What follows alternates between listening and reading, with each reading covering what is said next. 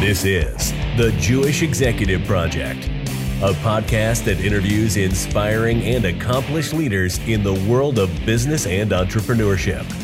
Join veteran international businessman Mike Aaron and performance and leadership coach Rabbi Jacob Rupp, the executive director of Aish, Minnesota, as they discuss what it means to lead through the lens of Jewish values. Gentlemen, I am thrilled to welcome, along with Mike, Howard Behar, who is a world renowned speaker, author, and advisor who led Starbucks for 21 years as the president of North America and the founding president of Starbucks International. Um, he has been in business for over five decades and is a pioneer for servant leadership and conscientious capitalism, um, of which he explains a lot about what that means, why that impacts the world to make it better, and how it impacts and, and increases companies' bottom line. Um, a ton here. He has over 200 quotes that, and he doesn't share all of them, but uh, that he has used in his life to help people. We speak about developing a personal mission, um, how to motivate people, how to motivate yourself, cancel culture. There's a ton here. So I encourage you to sit back and to relax and to enjoy, uh, to take some notes. And uh, with no further ado, Howard Behar. Well, um, Howard, it's a real pleasure to uh, have an opportunity to speak with you directly. I've read parts of your book and I've uh, heard some of your other podcasts. And um, I tend not to be a very, um, I tend not to follow a traditional line of discussions in the podcast because I like to learn. I like to learn as much as I can from young people, from people older than me. And therefore, I think that all these sort of uh, questions that are uh, um, have been pre-rehearsed and uh, canned questions don't teach me very much. Yeah. So I know one of the things that you're very proud of and that I thoroughly enjoyed hearing once before are your six P's, the P's right. by which you uh, live your life. Right. And I'd love to hear more about those.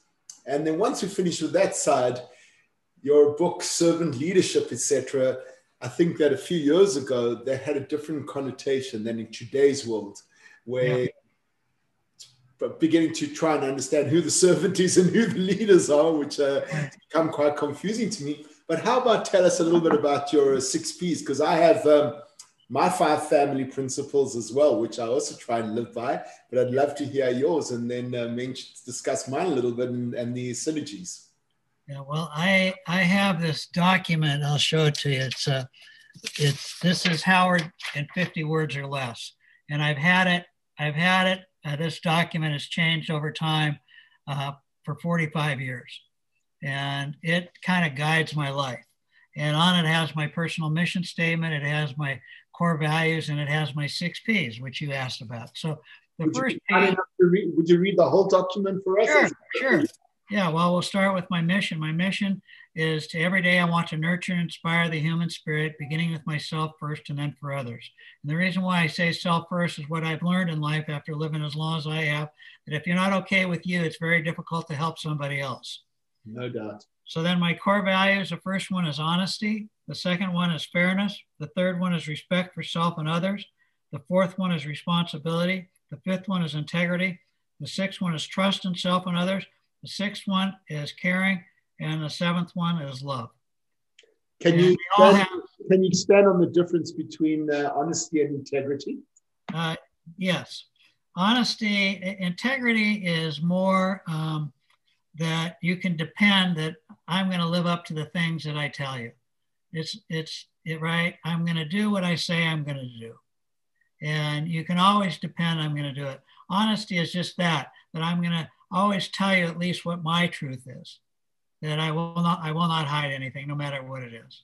That doesn't mean I haven't told little white lies, but I you know Howard, that that today I feel is probably one of the biggest challenges that leaders, people in general, because there's such a fear of what people are going to think if you'd actually tell the truth. Could you maybe just tell us a little bit about how you nurtured that in yourself, and was that something that you struggled with early on, or were you always just naturally able to have that kind of candor with people?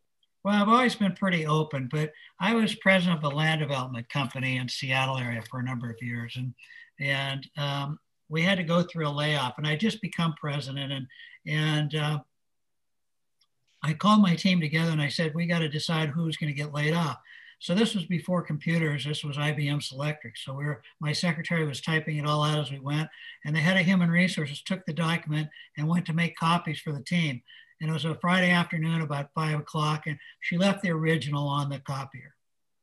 And so you know what happened. So by eight o'clock that night, my phone's ringing off the hook. Are we really going to have layoffs? Are this really the t- people are going to get? Right. And, you know, and it was like I didn't even know what to say. So I called my team together the next morning and, and I said, what should we do? And we went around the table and pretty much everybody on the team, except for one person said, just deny it, just say it's, we're looking at it, it's not real. And my secretary, her name was Lori Christmas. She just looked at me and she said, Howard, only the truth sounds like the truth. Only the truth sounds like the truth. And she was so right. And I decided that that's what we were going to do. We were going to tell the truth. So I called a meeting on the Monday, about 1,500 people. And I said, here's what's going on. I don't know everybody what's going to happen, but I'll tell, I promise you by the end of the week, everybody will know if they're going to get laid off or not. And I'm thinking, you know, I'm in trouble. The P never trust me again. And a guy stood up and he said, Howard, thank you for telling us the truth. And I don't know if I'm going to be one of the ones that get laid off, but I promise you that even if I am, I will help you and the company get through this. And one by one, everybody stood up and started clapping. Taught me a huge, valuable lesson in life. And so only the truth sounds like the truth. So that's where it came from. I was once asked the question, what's the difference between honesty and integrity? That's why I asked it to you. Yeah. Uh, I'll tell you what my answer was, is that integrity is a core life principle. In today's world, people see honesty as a moment in time decision. I'll be honest in the morning, I'll be dishonest in the afternoon, and tomorrow I'll reconsider, right? Yeah, no, yeah, I don't believe that. Yeah. Yeah, I don't believe that. The truth is the truth no matter when the time is. And integrity is living up to what, you know, what you say you'll do. Yeah. No, no matter what, even if it costs you. You know, and you know, and sometimes it does cost you. In your in your career with Starbucks was there was there one of those times was I mean I guess it sounds like once you sort of set your principles you stick to it. But was was there ever one of those times where you're just like oh, this is going to cost us a lot but we're going to go for it yeah. Uh, we decided to raise wages uh, by uh, we wanted to, we were at that time we were paying minimum wage. This was early the late 80s and it was about six dollars and something I can't remember said maybe seven. I said, I want to be at least a dollar above minimum wage. So we ran all the numbers and I had my finance guy run them all. And we said, it's going to cost us one point. So we'll figure out how to make up for it with pricing differences.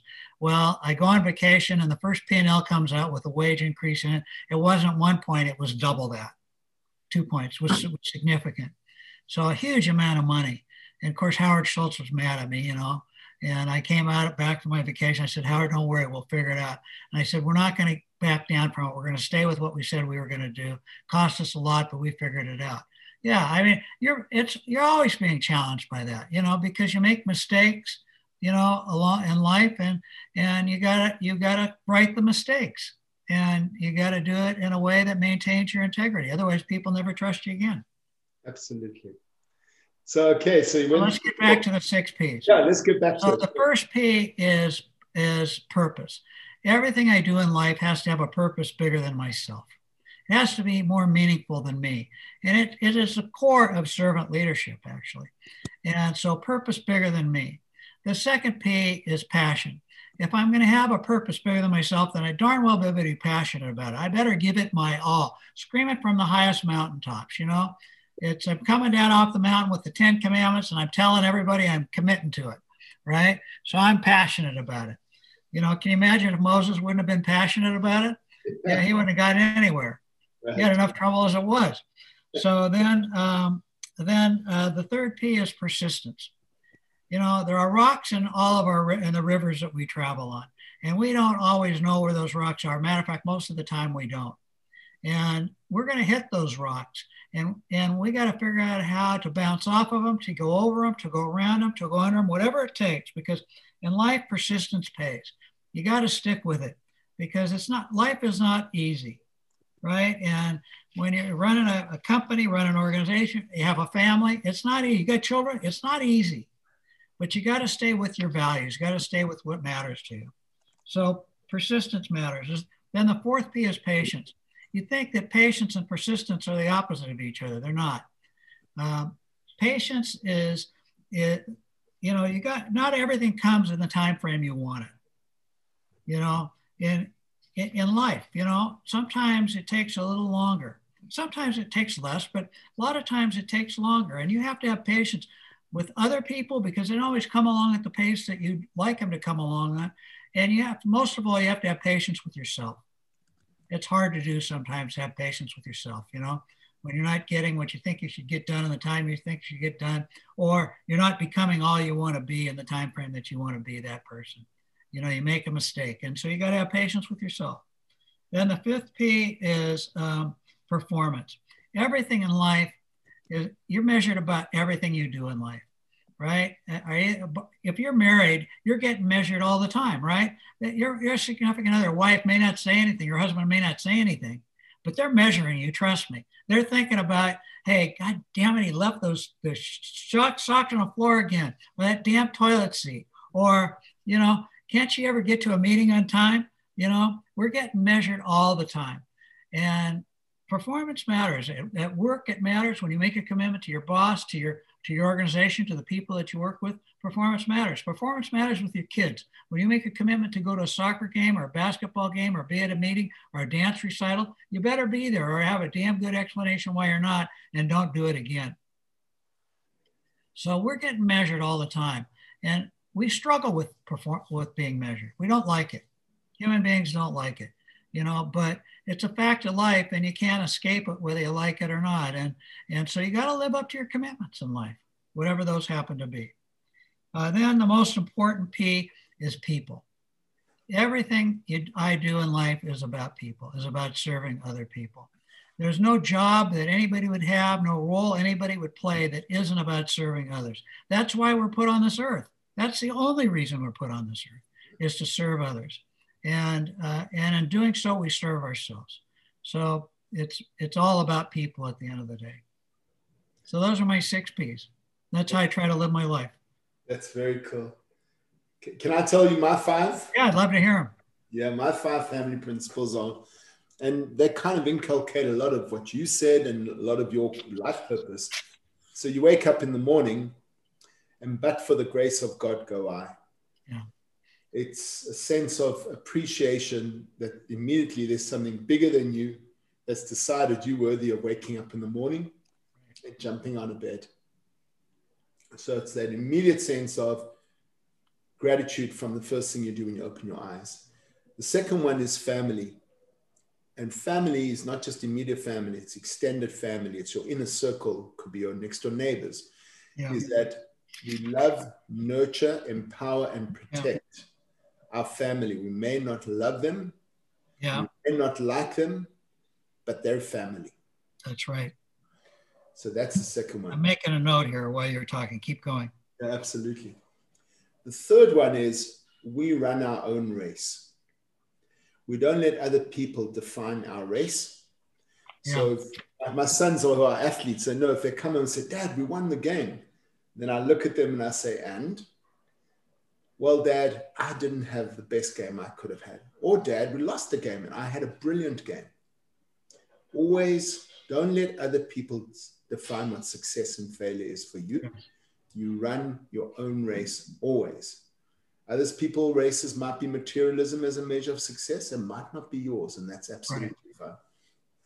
The next one is, is that we have to wake up in the morning and go to bed at night knowing that we want to be net contributors to our environment.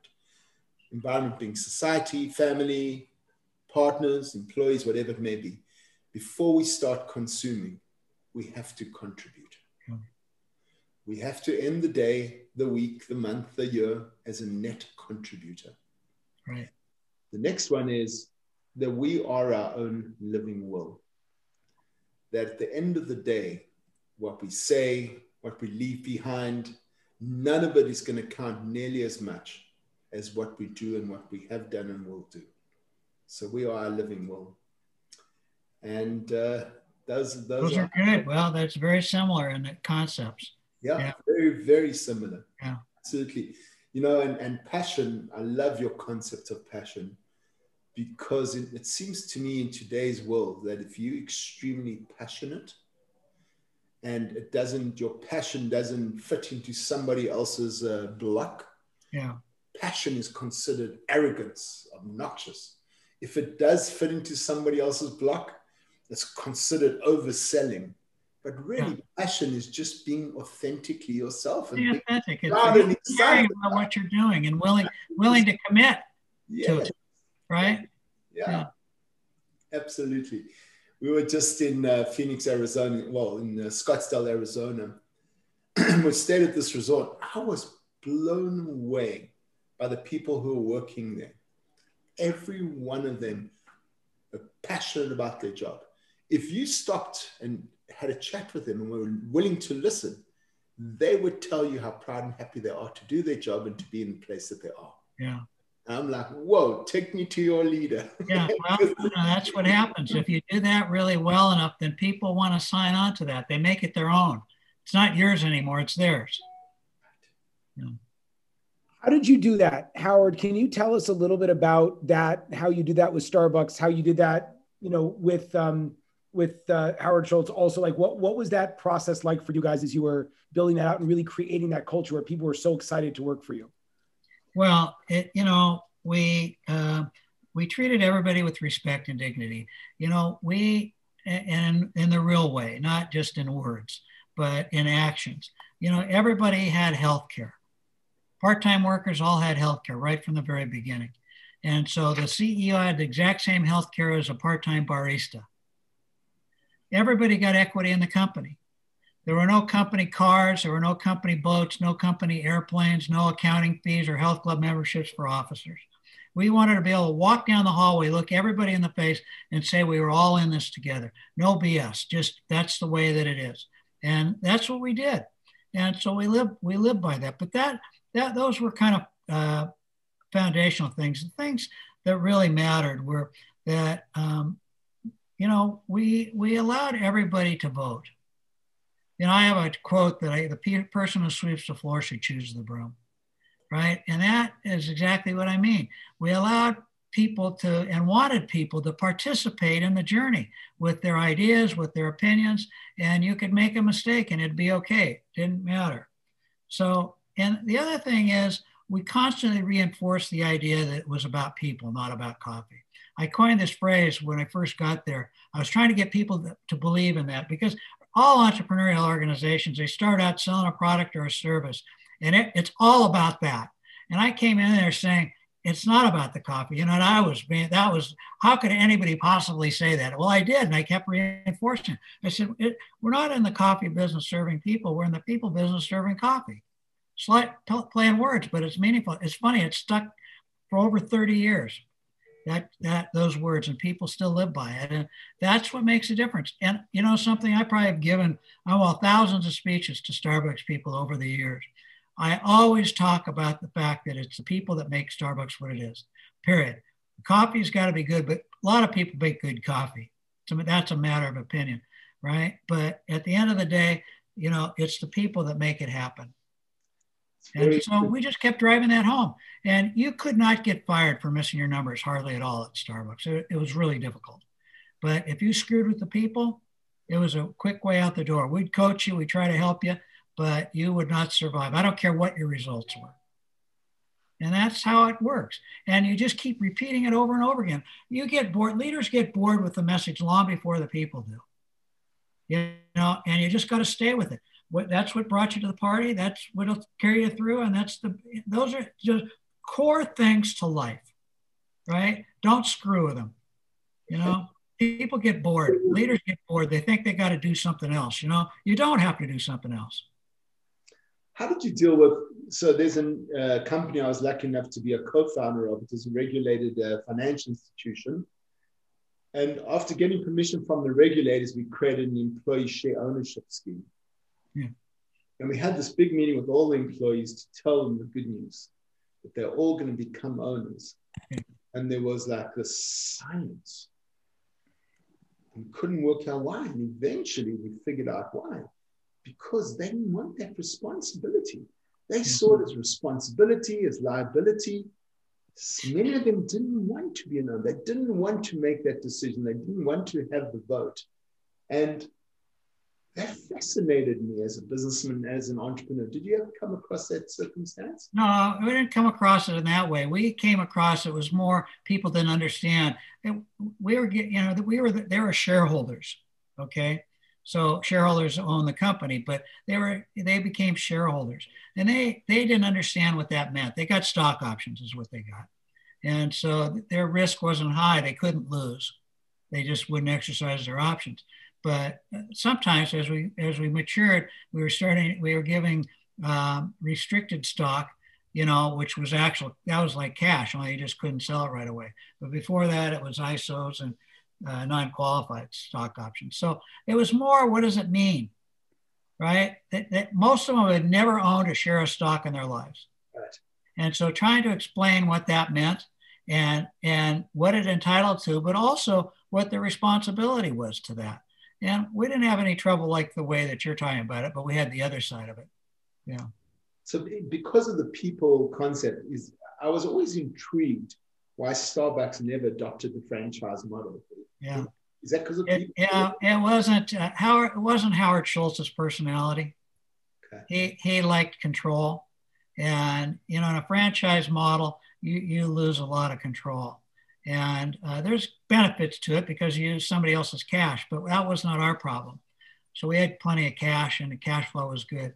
But, and we did do some licensing, a lot of licensing. When I started Starbucks International, those were all through joint venture uh, partnerships. So there were joint ventures and we licensed the joint venture. So we own part of the joint venture. So we did it that way. And we did some um, licensing in airports and in grocery stores but no individual. I, I think we have a couple uh, individual uh, franchises, but that's all. And it worked well for us. You know, it um, you know it, it just was the right way to do it, and our cash flow was so good. You know, particularly as we got it go, got going, we didn't need other people's money. Howard, I wanted to ask because you brought up that. Um, and, and I, I've, I think I've read at least, I, I don't know if Howard Schultz wrote two or three books. I've read it for sure too. Um, but but you mentioned that he he he had that desire to control and and wanting to create you know a very clear vision for what he wanted from the company what he wanted from the people. You see that mission that was carried through and then he had to come back and and sort of really work on it a second time. What is it like for you as you yourself have such clear um it doesn't sound like in any way that you guys were seeing things differently but as as you work with someone who's very um has a set perspective what are some tips or strategies that you've used to be, both hear yourself be heard and then also create a platform for someone else to have that that ability to steward in their direction? Well howard and i had a lot of conflicts. I mean we had blowouts. You know here's this guy from canarsie new york outside of brooklyn right street. I mean that's a tough place to live right? It's uh and i here i am from soft and gentle seattle. But i was tough i was tough in a different way I, you know, I was raised, I was a I was the third born. My sister and brother were both at least 10 years older. My sister was 13 years older. I was the baby of the family. My father was 50 when I was born. I could do no wrong. You know what I mean? I was just loved, you know? So here's that coming together, right? And he, he was not, I wouldn't call it the beginning. He cared a lot about people, right? But he could be hard on people too. I was not that way. I was, I used to tell him, Howard, you be the good guy, I'll be the bad guy because I had a much different style than he did. You know, he could go into a store and just decimate a store, right? And they used to call him the evil eye when he was coming into the store. and I used to tell him, Howard, you find something that's wrong, call me. I don't care what time of night, I'll take care of it. so we had those kinds of conflicts, and we had other conflicts too along the way. But he gave me a lot of room. And I never look at it, yeah, you know, I've said this before. It was Howard's company. There's no question about it. But it was as much mine as it was his. I cared as much. I didn't need a job. I didn't want a job. You know, I was 44 when I got there. I knew who I was and what I was about. You know, and um, so, and I had a way that I wanted a company to be led, and I drove that. I wasn't shy about it, and um, and he he put up with me, and and uh, you know, we we um, you know, I've apologized a number of times and he's apologized a number of times. But we had a third leg to the stool, a guy named Orin Smith. And he was the guy in the middle. And ever when Howard and I were at each other's throats, he'd step between us and say, okay, boys, calm down. You know, so it was a great team. You could not, I mean, you could not have uh, uh, planned it. You know, I mean, we, we were like, ba- those two guys were basketball players. I wasn't, but wasn't one. But, but, you know, it was like a basketball team, always knowing where the other player is on the floor. We always did. And we always stuck up for each other. Once we'd made a decision publicly, there was no going back. We went, we stayed with it, unless something we made a mistake. But you know, we had a lot of conflicts, and but I think it's important you know, and I'm I'm emotional guy, really emotional, you know, and so is Howard. And you know, it could be get screaming matches, you know, and people back away, you know. But you know, and I was one of the few people that could get away probably with what I got away with. I don't think, you know, it, it, it couldn't happen now if he was still there, but it did then. So, what what do you think about? I'll give you a quick example. There's a good friend of mine. He's a brilliant entrepreneur, not even 35 years old, who uh, Jacob knows as well. And he's built up a company in the ad tech uh, media space, really, arguably one of the fastest growing companies. Very, very successful. There's about 400 employees. And when this whole cancel culture, woke culture started, he was forced to uh, make a statement. His employees wanted him to make a statement where he stood on that. So he asked his chief operating officer to run some numbers for him. And the numbers came back and said that he, but just under 60% of the employees are minorities. Yeah. And 60%, did you say? Yeah, just under 60%. And that uh, more than the majority of executives are females. Yeah. But whoa, if anybody's being harassed or uh, purchased in my company, it's a white male. So he goes to the executive team and he said, why do I have to make a statement when I have numbers like that? Clearly, I live my statement.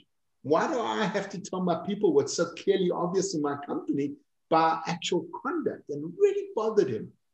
In the end, you know, he, he actually gave, and he says one of the few times in his life he's given in to something he really didn't believe it needed to be said. But I was wondering how you would tell executives today that are scared of their own shadow. You got the public opinion, you know, one tweet or one whatever, and then you you destroyed.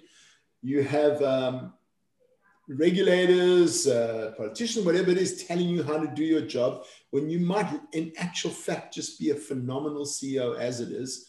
But everyone, so the public judges you by a minute by minute by minute basis. What kind of advice would you give to um, CEOs like that? You know, I think that you got to be willing to be vulnerable right? You can't be afraid of exposing yourself, exposing your weaknesses, exposing, talking about your strengths. I don't, you know, I used to, Howard Schultz used to say to me, you know, well, we have to have, he, he was always a believer in, in public PR, getting communicate. I always, my mother used to, a Jewish mother used to say to me, Howard, keep your head down, do your work.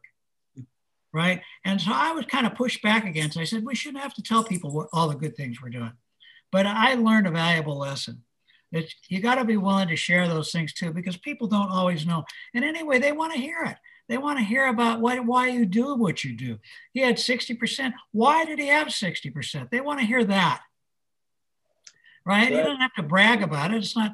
And, and I just think that you can't be afraid. I think that, you know, look, um, people want to hear from their leaders about what they think and why they think it you know, and they want to see how that how that matches up to the actions in the organization. Mm-hmm. And you know, and you know, those things reinforce it. You know, communicating about it reinforces it. So I think you can be you can't be thin-skinned about that. Look, I was on the board of a bank. I'd never been on the board of a bank before. It was one that gotten gotten in trouble, and the feds came in and, and some venture money came in bailed it out, and I came on the board at that time. I had never experienced anything like regulations like that, right? I mean, the regulators were on our backs. I mean, I remember the first meeting with the regulators when after I joined the board, and I'm listening to them, and I mean, they talk to us like we were two-year-olds.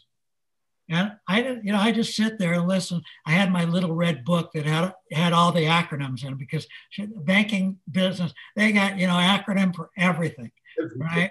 There was a book about that thick, and I had to. They're talking, and I had to look through. What do they mean by ABC? What do they mean by DEF? you know, and I'm listening to them talk and I was blown away by it. But, you know, but if you push back, you're dead meat. So you had to just let go. Okay, we, you know, our bank screwed up. We're, in, the, we're, you know, the Fed's own part of us. As long as they own part of us, then we're going to have to take some of that. And I think you just let it go. You don't worry about it. You, you get too much in your head. Hey, don't they know how good I am? Don't they see all the good things I'm doing? I mean, it used to make me mad at Starbucks too when there'd be a newspaper article or, or something was going on, you know. Say, can't you see everything, the, all the good we're doing, you know? The unions would make a comment or something, you know, and, uh, but it's the way that it is. And you get used to it after a while and you kind of let it go and you got to learn to let it go. It's not about you. Can I, I, I wanted to just dig in with that a little bit more. If you could tell, tell us, letting go is probably one of the hardest things that people will be that and telling the truth. What are some strategies or in, in your own life or when you're, when you're mentoring others that you use to help people let go? Like what, what, what are they afraid of? What are some, some methodologies that you've used? Can you, can you tell us a little bit more about that? Well, I'm a quote guy. So in my office, I probably had 200 quotes on my walls, all framed. You know, I spent thousands of dollars on the fringe, you know, but every quote was meaningful to me. You know, you're looking at it, talking to a guy that barely got out of high school. I had two years of community college. So I, I, you know, I don't have an MBA or anything. So I'm, I'm, you know, I'm not the smartest guy in the world, but, but I learned things on the street and quotes would come by in front of my face just when I need them. I don't know why that was, but they were always there. Just like only the truth sound like truth. That came when I needed it. And I had a couple of quotes that really helped me with that and would help people. You know, one, there are no stressful situations, only stressful responses. And we can choose our response. We not be, be able to choose the situation, but we can choose our response to the situation. So that's important. The other thing, the other quote that I always loved and was always a struggle at certain times. Okay, think like a person of action, act like a person of thought. Right? That's a good one. And, and probably my favorite one is you can't win a negotiation like you can't win a marriage. okay. So I had quotes every time I was in trouble, I would go to those little reminders. What was the other one? Think like a person of action. Act like a person of thought. Person of thought. That's nice. Um, so the idea of being able to just sort of show I, I, think that on the other side and it's it's an interesting an interesting um, th- a lot of times people feel like if they do let go and if they don't hang on then what's going to be sacrificed is performance or upward mobility. And i think that that's also something that you know again it's, it's like oh it's easy for you to say and obviously no one sees that you had to actually build up to that to that place but what kind of reassurance can you give someone who is actively trying to build themselves, build their company, whatever it might be, build their families, whatever level they're operating on. You've got to turn your fear into faith. Oh, you can't boom. you can't come from fear, right? I always tell people you should be able you should be willing to bet your job every day by the actions you take. If you truly believe them and they are your part of your core value.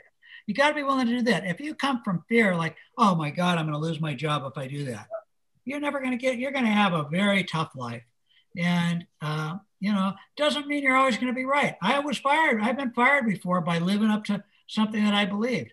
A guy named Erwin Greenwald, he was a Jewish guy in LA, and I was in the furniture business at that time, working for a division of Federated Department Stores. And Erwin was a nice, it was a good guy. He was about six foot four. You know, every morning he'd come into the office and he'd look at me and say, "Hiya, dummy. How you doing?" I had never heard words like that. Nobody ever said that to me. One day it just pissed me off so much, excuse my language. I just, I got up in front of Erwin. You know, I'm only about 5'10, so he's a towering above me. And I took my finger and I pointed up at him and said, Erwin, don't you ever effing say that to me again. Three weeks later, I was fired, you know. So you pay a price for it, but but so what? I I, I could always I always believe that I could put food on the table if I had to, and I could figure it out I, if I had to go work three jobs, I could do it. You know. The interesting thing is, if I'm Erwin, I know why I fired you. In my head, it says he finally has got the courage to be a CEO himself. So I'm going to do him justice. Finally, can go and do it. I'm telling you, I, I there was a job I really wanted with the Swiss Group Financial Group. This was a long, long time ago. And they flew me to Switzerland. I met their psychologist. I met everybody. I met the CEO, and I desperately wanted this job, and they didn't give it to me. And I, I called up and said, How's that possible? They said, We don't want to train our next competitor. Mike, you're a guy who've got to do it on your own, and we're doing you the biggest favor possible. And that's what Erwin did for you. Yeah, well, that's true. In a sense, he did. Yeah. See, I want to train my next competitor. You know, there is a great book called Living, Loving, and Learning by a man named Leo Buscaglia. And in the book, there's a one of my favorite quotes. He's, he, he said, I want to be, a, I'm a master bridge builder. And I build bridges for my people to cross. I gently help them across, and then I gently break the bridge behind them. That's beautiful. That and beautiful. It, it, it is so true. You know, we want to help people in their journey, right? We want to help people be all they can be, whatever that happens to be. If they become one of your biggest competitors, good. You know, whatever it happens to be, but you help them along the way. I have your next book, Howard. What? And I want to be part of writing the introduction. The book's called Howard's favorite 200 quotes. Yeah. Had people tell. I'd love to see what they are. Yeah. Put them all out there. I should do that, put all those together. Yeah. Yeah. Um, it's got to be more, you know, it's not only the quote, it's the meaning behind it, you know? Yeah. What did it mean to me and why? One of my favorite quotes is compassionate emptiness. So it came along when I needed it. So I don't know if the two of you are married or you have kids or whatever, but so you know, my okay. So, you know, my wife would come home, right? And she'd come home after day work. She's an oncology social worker. So she's always dealing with death or dying. And, you know, she'd start talking. I always wanted to help her solve her problems. And God, it used to make her mad. I could never, why? And finally she said, just listen to me. I don't want you to solve my problem. And my kids were doing the same thing. And along came, I was reading this book, and in it, where there's two word quote, compassionate emptiness, which basically means being compassionate about what's what you're being told, you know, but empty of opinion. And from that point on, every time I had this desire to give a solution, I would say compassion and emptiness to myself and shut up, you know? It's a big challenge for us men, right? it's hard. Yeah, it's right. It's a huge challenge for men. So, you know, we're problem solvers. We're the we're hunters, you know, you know, and uh, yeah, but but the truth of the matter is that's what our people want. I was uh, probably about 27 when I that first lesson came about that. A young woman who reported me came into my office, sat across the table, the desk from me, and she started bawling, crying, tears coming down her and just bawling. And I got up out of my chair and I went around. I grabbed my Kleenex and I gave her some Kleenex and I put my arm. I said, "Don't don't worry, it'll be okay." She about ripped my head off. It was when I first learned that women sometimes their anger comes out differently than men's. Where men will be angry, pound the table, sometimes a woman will cry. Now that's not universal because I've seen men cry out of anger too, and women pound the table. But it was a great lesson. Don't judge how that person is feeling. Ask them a question before you, you say, "Hey, honey, it'll be okay." Say, you know, like, what's happening? What's going on? Why are you feeling the way you're feeling? What can I do to help you? You know, and ask before you judge or take an action. I, I, I, I know I want to be very respectful of the time. I have, I have one question. I know Mike probably has one more after that, but out of, out of curiosity, you know, when you look at where the world is sort of heading in terms of business practice, and I know that you've been so um, instrumental with this idea of, of conscientious capitalism and really trying to help make the world a better place while people make make more money and build bigger companies do you feel like the world is getting the message or do you feel like it's kind of a uh, it's it's a little bit of a, of a of a challenge? What do you in terms of like this idea that you're you're so uh, that you embody frankly um, where is that? Is that picking up steam traction? What like what's what's your what's your thoughts about that? It's interesting because you know before this last four years uh, and, with, and with what happened in our politics i would have said we're gaining more stream but I think that the existing president has single-handedly destroyed the, I mean, within a group of people, the idea of servant leadership.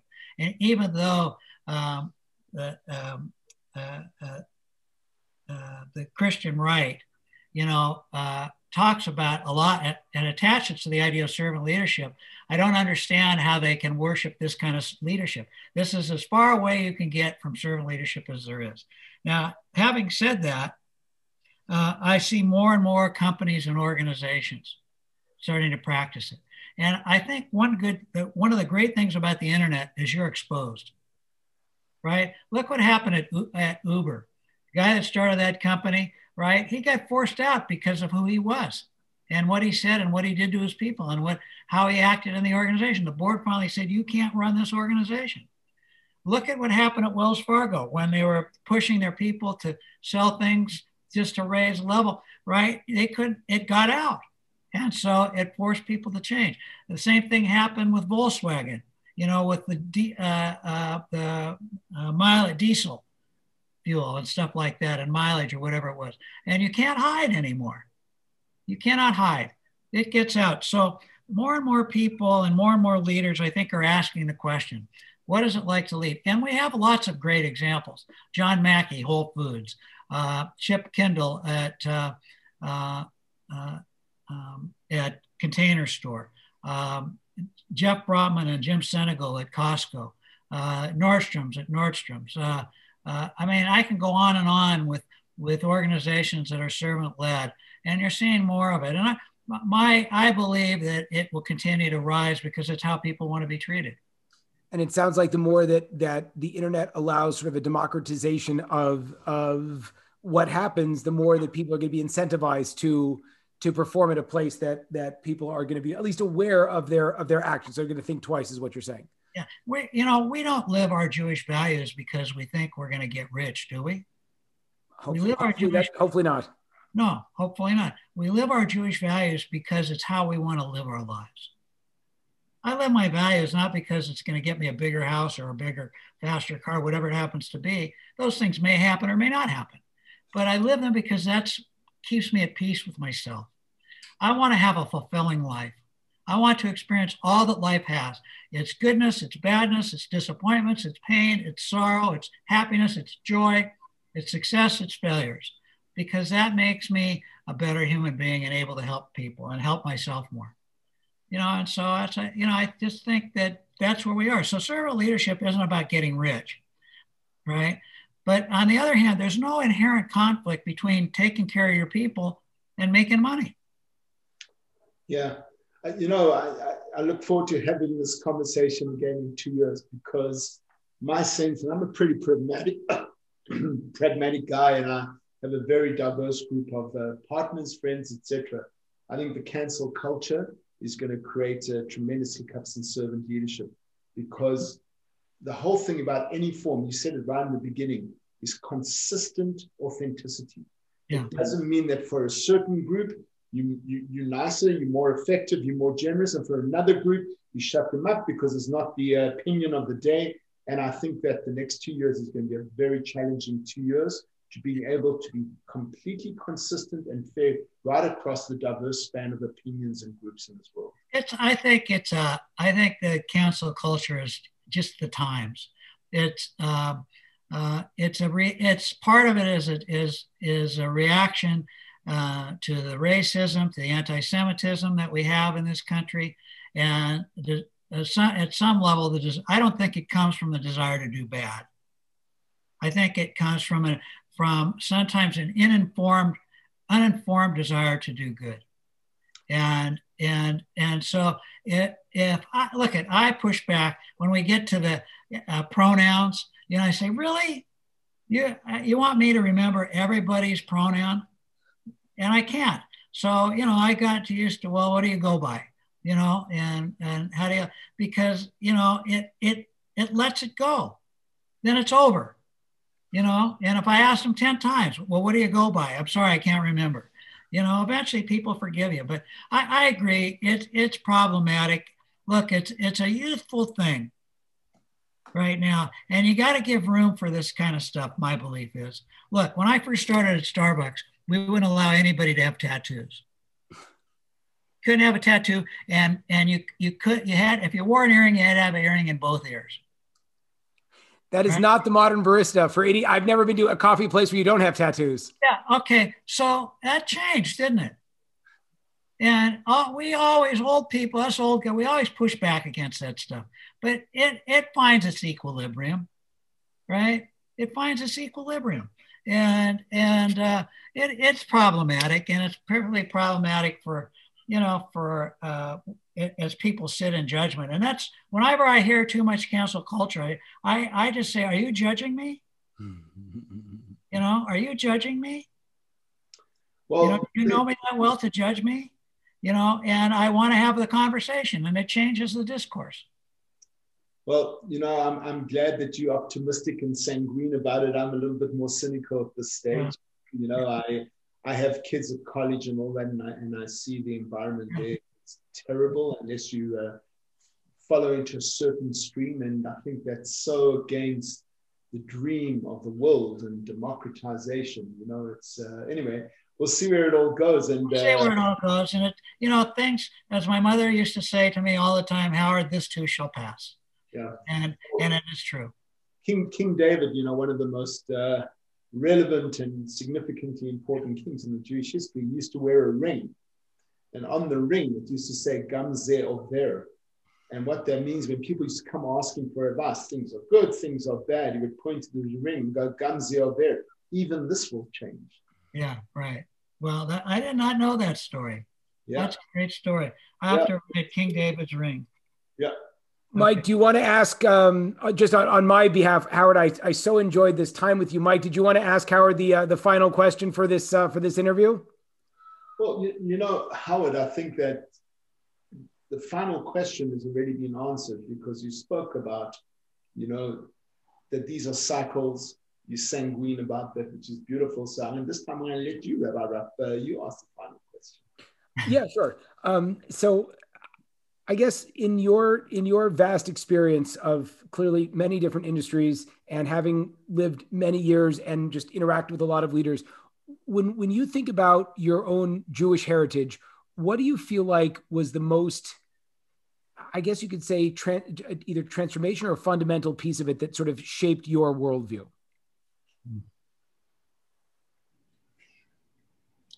You know, it, it was the whole of it. It was, uh, I was, uh, my father was Sephardic, my mother was Ashkenazi, and they got married at a time when Sephardics and Ashkenazi didn't get married. And it was the family. It was coming and going to my grandmother's and, and, uh, um, um what do they call the made with meat inside the little like uh, Berekas? not oh Breca Sephardic. Yeah. yeah, I love I love those too. But Pierogan, Pierogan. Uh, that we put in the soup, you know. Yeah, Pierogan, Canela, yeah. Pierogan, blintzes, blintzes. Yeah, right. And and I, I used to go to my grandmother's house, and the table before the Sabbath was filled, right, all handmade, and they would go into the soup, and you could hardly wait to to taste that, you know. And that probably one of the most transformative times when I got when I was confirmed at my synagogue right? Was when you graduate high school, basically. And uh, we had a great rabbi, Rabbi Levine, and I was raised in a Reform synagogue. It was where my parents kind of came together. My mother was Orthodox. My dad was typical Bulgarian, almost no nothing, you know.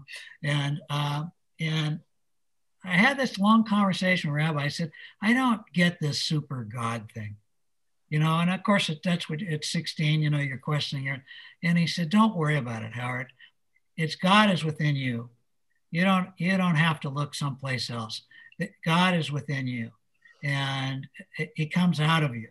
And you'll either you'll find your way. You don't have to think about this super being to be a good Jew. You need to live your values, good values, to be a good Jew. And if you do that, well, everything will be fine with you. And I'll never forget that conversation as long as I live because it kind of stunned me actually. I thought, man, I'm going to get blasted for saying what I thought, you know. Yeah, Rabbi Levine, great guy. Unbelievable. Howard, you know, you know that Jacob's a rabbi as well. He was a rabbi to my teenage boys. Oh yeah, I was. Yeah, that's great. That's you are. You are a rabbi. I am. He's yes. Orthodox rabbi. Oh, I'll be darned. Yeah usually my my uh, I, I, dress a little bit more casual than than the, than the average rabbi, but uh, that's the, that's the West Coast in me. Are you in a synagogue there? Um, I, I run an organization here called Aish Minnesota. Um, oh, and, yeah. So so um, but uh, yeah, that's that's uh, that's that's me. But I, I, I the the kind of where where religion and leadership and values all kiss are the uh, is is is what what really is is is sort of my passion. So what you said resonates very very deeply to uh, to me, and I, I appreciate that. Um, Howard, I wanted to thank you from the bottom of my heart for the time that you spent. Um, your website is howardbehar.com. You have two wonderful books. You speak all over the place. Um, anything else that you'd like to tell our viewers before we finish today? No, just live a good life. You know, live a fulfilling life. Yes. Thank you. Yeah.